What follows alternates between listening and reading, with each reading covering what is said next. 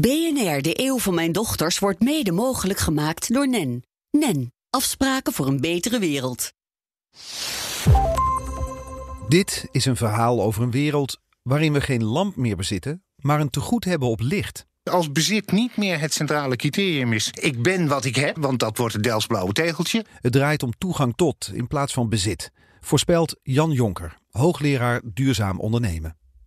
En volgens Thomas Rauw denken jongeren van nu al op deze manier. Mijn kinderen die weten eens meer wat een cd is. En papa, wat is dat eigenlijk, dat ronde dingetje? Is dat op dit te zetten? Hij is niet alleen architect van gebouwen, maar ook van een nieuw economisch systeem. Dit is de eeuw van mijn dochters.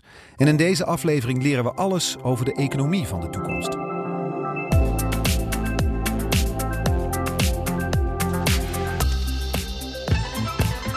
Where's my money?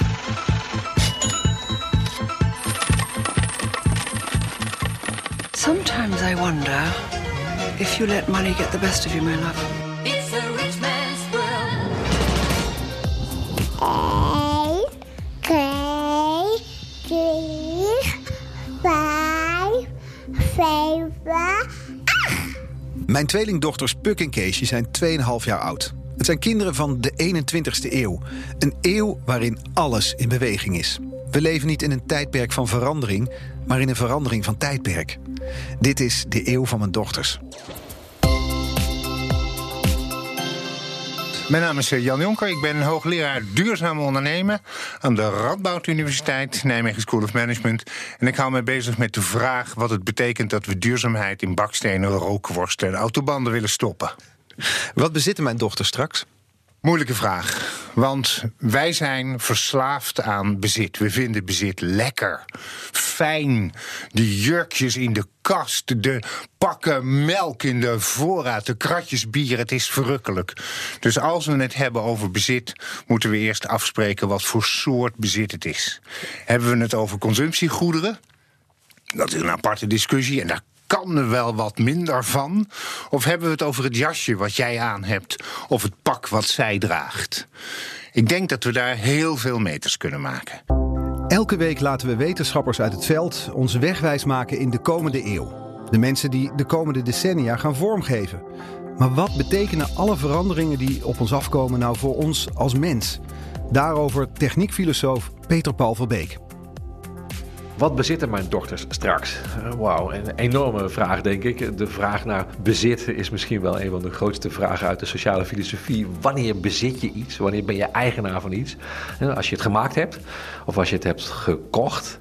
Maar wat nou als de dingen die we bezitten steeds minder materieel zijn? Als het datasets zijn of zo, kun je die bezitten? Hoe werkt bezit in die digitale samenleving? Ingewikkeld. Mijn naam is Peter Paul Verbeek, hoogleraar filosofie van mens en techniek aan de Universiteit Twente en mededirecteur van ons designlab daar. Uh, bezit in een technologische samenleving gaat een hele nieuwe rol spelen, denk ik. Uh, in de eerste plaats omdat uh, nieuwe technologieën ons steeds beter in staat stellen om spullen te delen in plaats van zelf te hebben. En omdat we op een digitale manier heel makkelijk spullen kunnen delen, onderling kunnen ruilen, et cetera, wordt het bezit van spullen in sommige opzichten minder belangrijk, denk ik, dan het vroeger was. Tegelijkertijd moeten we er misschien ook niet al te romantisch over doen, want heel veel mensen vinden het nog steeds heel fijn om bepaalde dingen echt zelf te hebben voor zichzelf. Het hoort ook bij je identiteit, bij, bij wie je bent. Een belangrijke trend is daarbij wel dat we steeds uh, minder materieel uh, dingen bezitten. Data bijvoorbeeld kunnen we bezitten. Je, je, je smartwatch houdt allerlei gegevens bij. En kun je dan bedenken, nou, dat zijn mijn data. En als Apple of Microsoft of Google daar iets mee wil, moeten ze mij maar betalen voordat zij er zelf geld mee gaan verdienen. Of kun je bedenken, nee, als ik ze bezit, dan kan ik er ook wat mee doen. Dan is data ownership ook meteen een vorm van data donorship. Je kunt ze gebruiken om andere mensen te helpen, om ziektes op te sporen, beter te worden. Hè, en juist bij te dragen aan de solidariteit in onze samenleving. Belangrijke ontwikkeling, denk ik.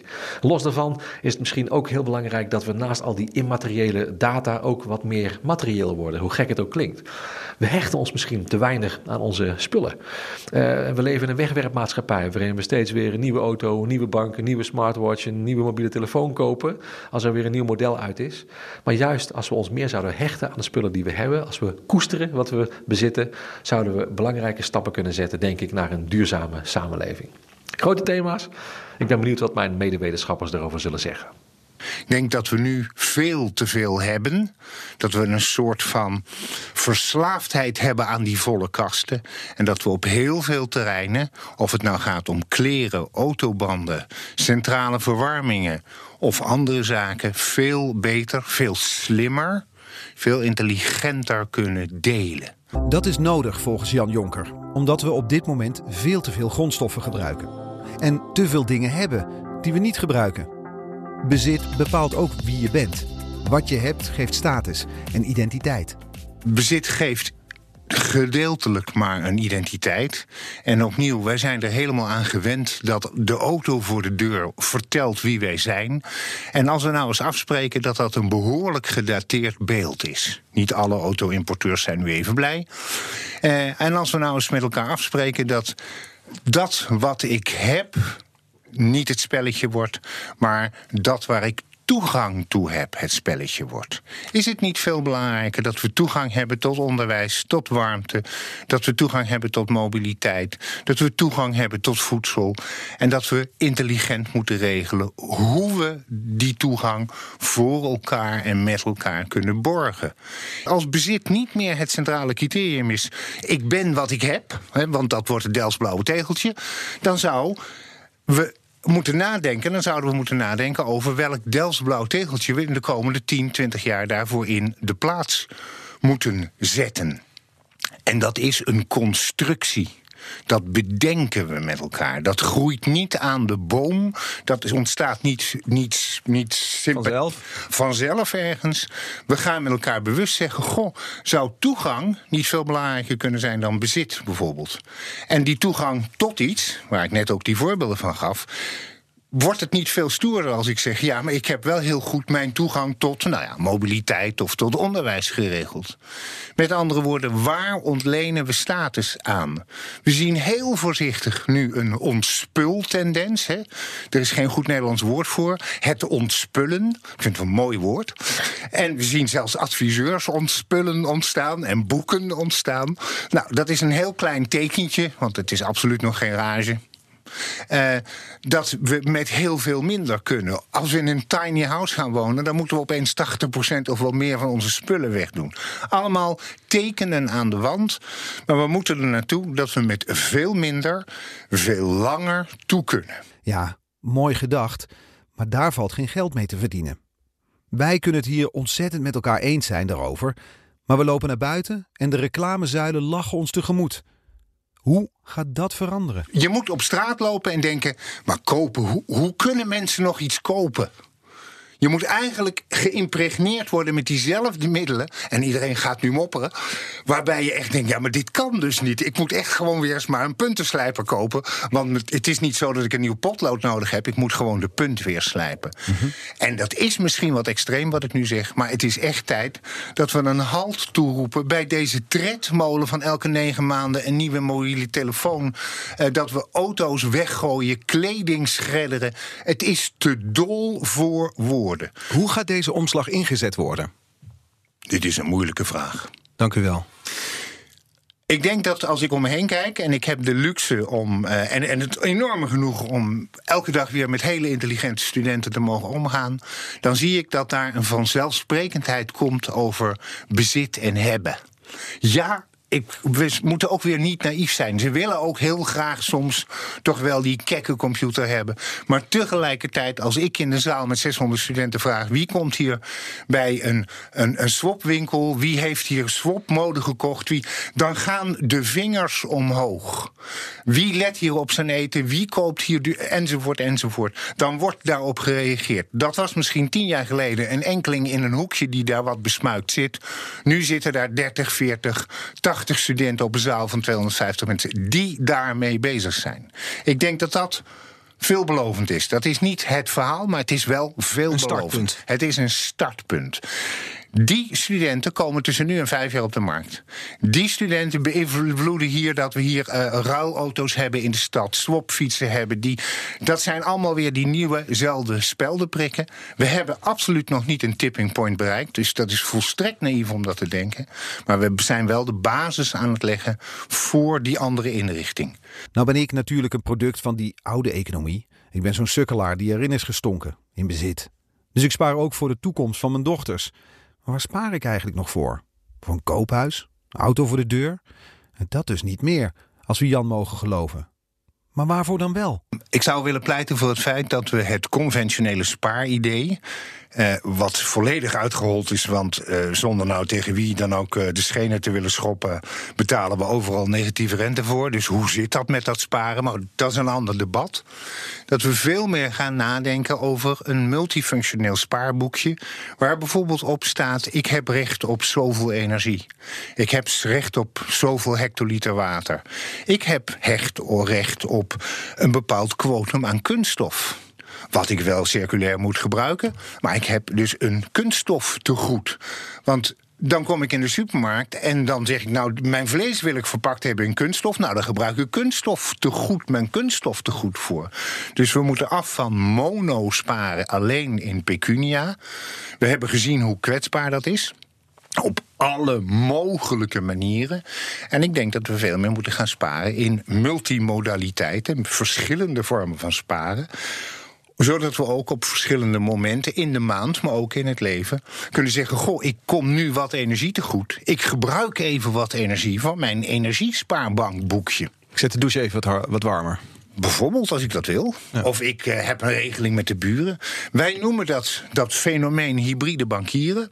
En het, en het mechanisme wat eronder zit heet Samsam bankieren. Namelijk, als ik op die manier ga sparen, dan kan ik ook met elkaar in de community te goede opbouwen. En dan heb ik dus in de gemeenschap een mobiliteitstegoed. En ik heb een, uh, nou ja, you name it, een groentetegoed. U luistert naar BNR, de eeuw van mijn dochters. En in deze aflevering leren we alles over de toekomst van onze economie. You name it. Nou, architect Thomas Rauw, kom er maar in. Want hij heeft zo'n tegoed spaarboekje opgezet. Madaster, een paspoort voor materialen in gebouwen. Ik ben architect. Uh, we hebben gebouwen gemaakt. We zijn zeven jaar geleden daarmee begonnen. Laten we alle materialen in een gebouw een gedocumenteerde, archiveerde en registreerde identiteit geven. Die we vastleggen in een materiaalpaspoort. Materiaalpaspoort. Een materiaalpaspoort. Dus in een materiaalpaspoort van een gebouw zijn alle materialen opgeschreven die in het gebouw staan. Dus alles is bekend. Waar zit het koper? Waar zit het ijzer? Waar zit het Exact. beton? Ja, en welk materiaal zit in mijn plafond? Welk materiaal zit in mijn gevel? Met andere woorden, alle materialen die een registreerde identiteit geven, kunnen nooit meer afval worden. Nou, ik ben daar een beetje begonnen met heel veel Excel-sheetjes te maken. Toen dacht ik van nou, het zal maar nog een heel goed idee kunnen zijn. En toen heb ik gekeken, zijn daar vergelijkbare voorbeelden? Dan ben ik uitgekomen bij het kadaster, want... Uh, uh, voor wie het nog niet weet, de oppervlakte van de aarde is ook begrensd. Er komt gewoon niks meer bij. Dus we hebben de limited edition oppervlakte, die hebben we uiteindelijk geregistreerd in vorm wat wij noemen een kadaster. Dus wij hebben gezegd, laten we het kadaster oprichten voor materialen, het zogenoemde madaster, mm-hmm. om 100% afval te elimineren. En dat betekent dus ook dat je gebouwen bijvoorbeeld, die we nu nog slopen, die gaan eigenlijk naar restwaarde nul. Die blijven hun waarde in zekere zin houden, kun je zeggen. Nou ja, kijk, uh, alles is tijdelijk. Dus aan alles komt een einde. Misschien. Een filosofische bij, opmerking. Bij, uh, nou, we kunnen er een paar hebben. Um, zeg maar, de kermis is na drie dagen over. Mm-hmm. een gebouw misschien na 30 jaar, na 300 jaar. Maar alles op aarde is tijdelijk, alleen de consequenties zijn permanent. Dus als alles tijdelijk is, dan moeten we ons ook realiseren dat de antwoord om een tijdelijke behoefte te bedienen, die is dus ook van tijdelijke aard. Mm-hmm. Nou, in de bouwwereld noemen we dat vastgoed, maar vastgoed bestaat dus niet, want vastgoed is losgoed. Dus dan is het buitengewoon zinvol om te weten welke materialen had ik eigenlijk nodig om die tijdelijke antwoord te organiseren voor die tijdelijke behoefte. Want aan die tijdelijke antwoord komt een einde. En als er een einde aankomt, weet ik welke materialen daarin zitten. Die hebben bepaalde waarden. Mm-hmm. En als je dus je gebouw in Madaster geregistreerd hebt, dan kun je de materiaalwaarde monitoren door de leeftijd van het gebouw heen. En financieel betekent dat je schrijft nooit meer een gebouw naar nul af, want we denken een gebouw wordt waardeloos. Maar waardeloosheid wordt gefaciliteerd door waardevolle materialen. Mm-hmm. Dus waardeloosheid is buitengewoon waardevol. Je wil mensen meekrijgen in, dit, in dit, dit denkproces, in deze manier van kijken naar bijvoorbeeld gebouwen. Dan moet je het ook financieel inzichtelijk maken. Dus. Ja, dat is, ik denk de, de, de financiële as is de as om de transformatie uh, uh, te versnellen. Want de financiële as is het reflex van het, van het systeem. En we hebben net een rapportage samengemaakt eh, met eh, Deloitte en Madaster. De C8-rapportage. En daar gaat het over de financiële in- incentives als vastgoed losgoed wordt. Dus los daarvan of je dat nou een goed idee vindt. of je zegt van nou die rouw is helemaal gek of wat dan ook. Maar puur uit financiële overweging zie je ook gaan mensen dit gewoon doen. Dus we moeten het systeem ook ombouwen om nieuwe businessmodellen aan te reiken. We moeten op een andere manier geld verdienen. De huidige businessmodellen gaan ten koste van en de nieuwe gaan ten gunste van. Oké, interessante gedachte. Volgens Thomas valt dit idee op alles toe te passen wat de mens doet. Wij zijn ook nog bezig om uh, te bouwen voor infrastructuur. Dat, dat, doen we met, dat doen we samen met de overheid. Semi-overheid gaan we kijken hoe zou zo'n Madasta eruit moeten zien. En daarna komt de stap dat we Madasta moeten maken voor producten. Dus in principe moeten we in de toekomst Madasta's maken over alles waar we de limited editions genoemd materialen voor nodig hebben. Maar Madaster voor infrastructuur, wat moet ik me daarbij voorstellen? Nou ja, kijk, we hebben straten, uh, straten bruggen, sluizen, uh, spoorwegen, uh, kabels, waterleidingen. Dus al die hele infrastructuur is een depot van materialen. Alleen we noemen het niet een depot, maar we noemen het een brug. Maar een brug is een depot van materialen. En niemand weet welke materialen eigenlijk nodig om die sluis of om die brug te maken. En die dingen moeten we gaan opschrijven. We worden ook in één klap veel rijker. Om, we denken nu dat die brug is waardeloos, maar die brug is gewoon buitengewoon waardevol. Dus we, we kunnen zeg maar die. en dat kan ook voor bestaande bruggen. Dat is niet alleen voor nieuwe uh, infrastructuur. Dat, dat, dat geldt voor bestaande, voor bestaande bruggen. En, en zoals net gezegd, er komt een materiaalpaspoort aan van de overheid. Die, want de overheid moet het moreel wenselijke gedrag faciliteren.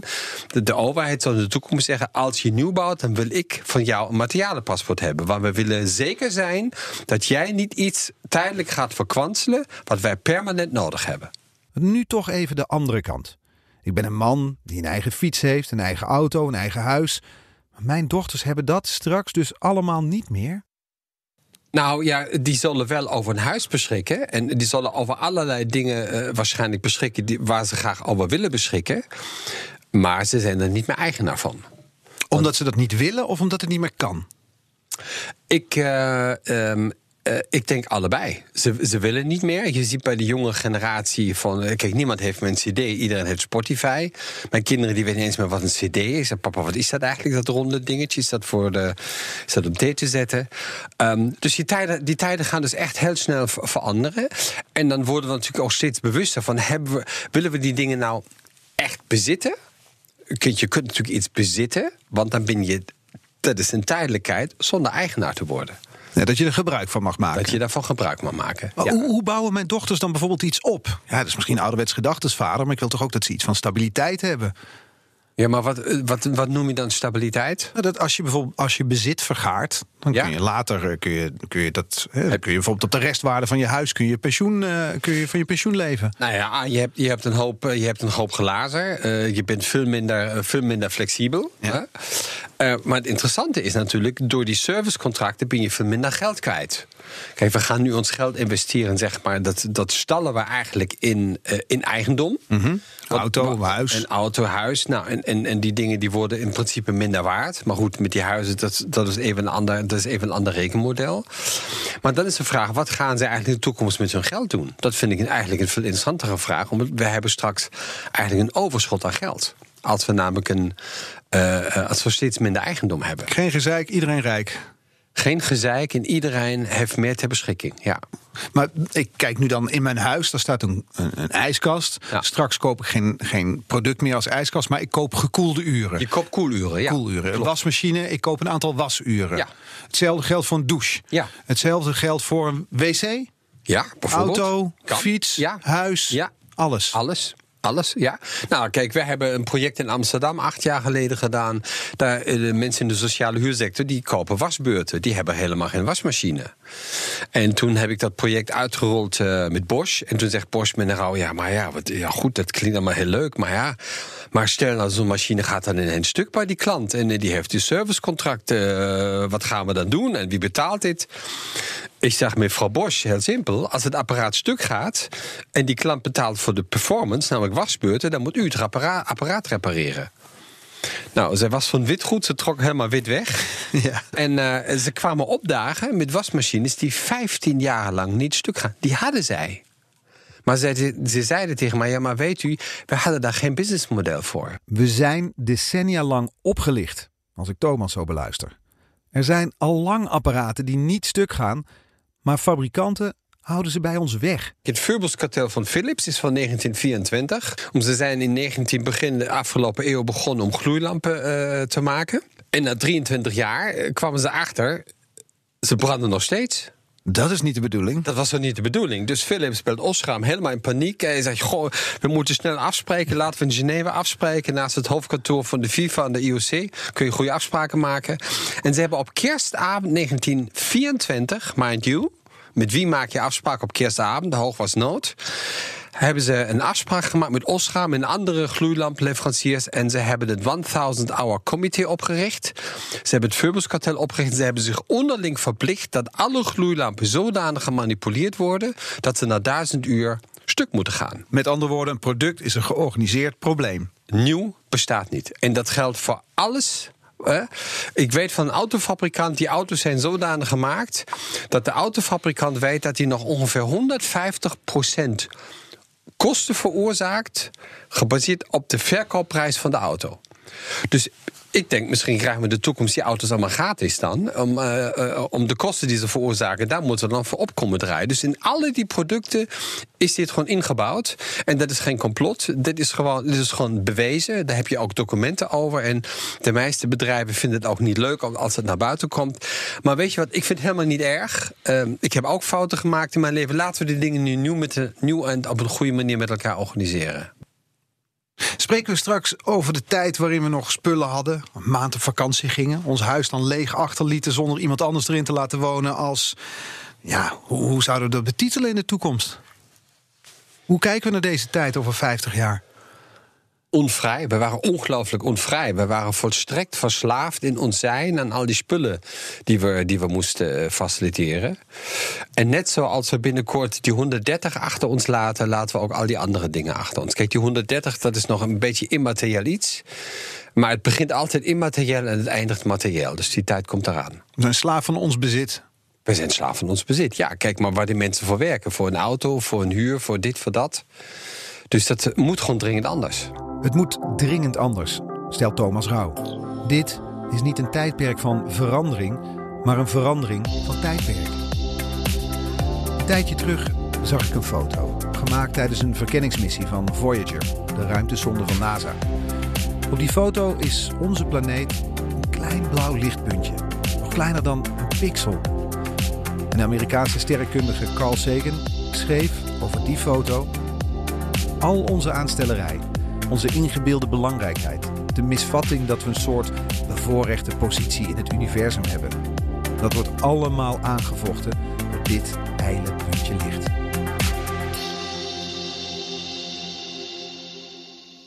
BNR, de eeuw van mijn dochters, wordt mede mogelijk gemaakt door NEN. NEN, afspraken voor een betere wereld.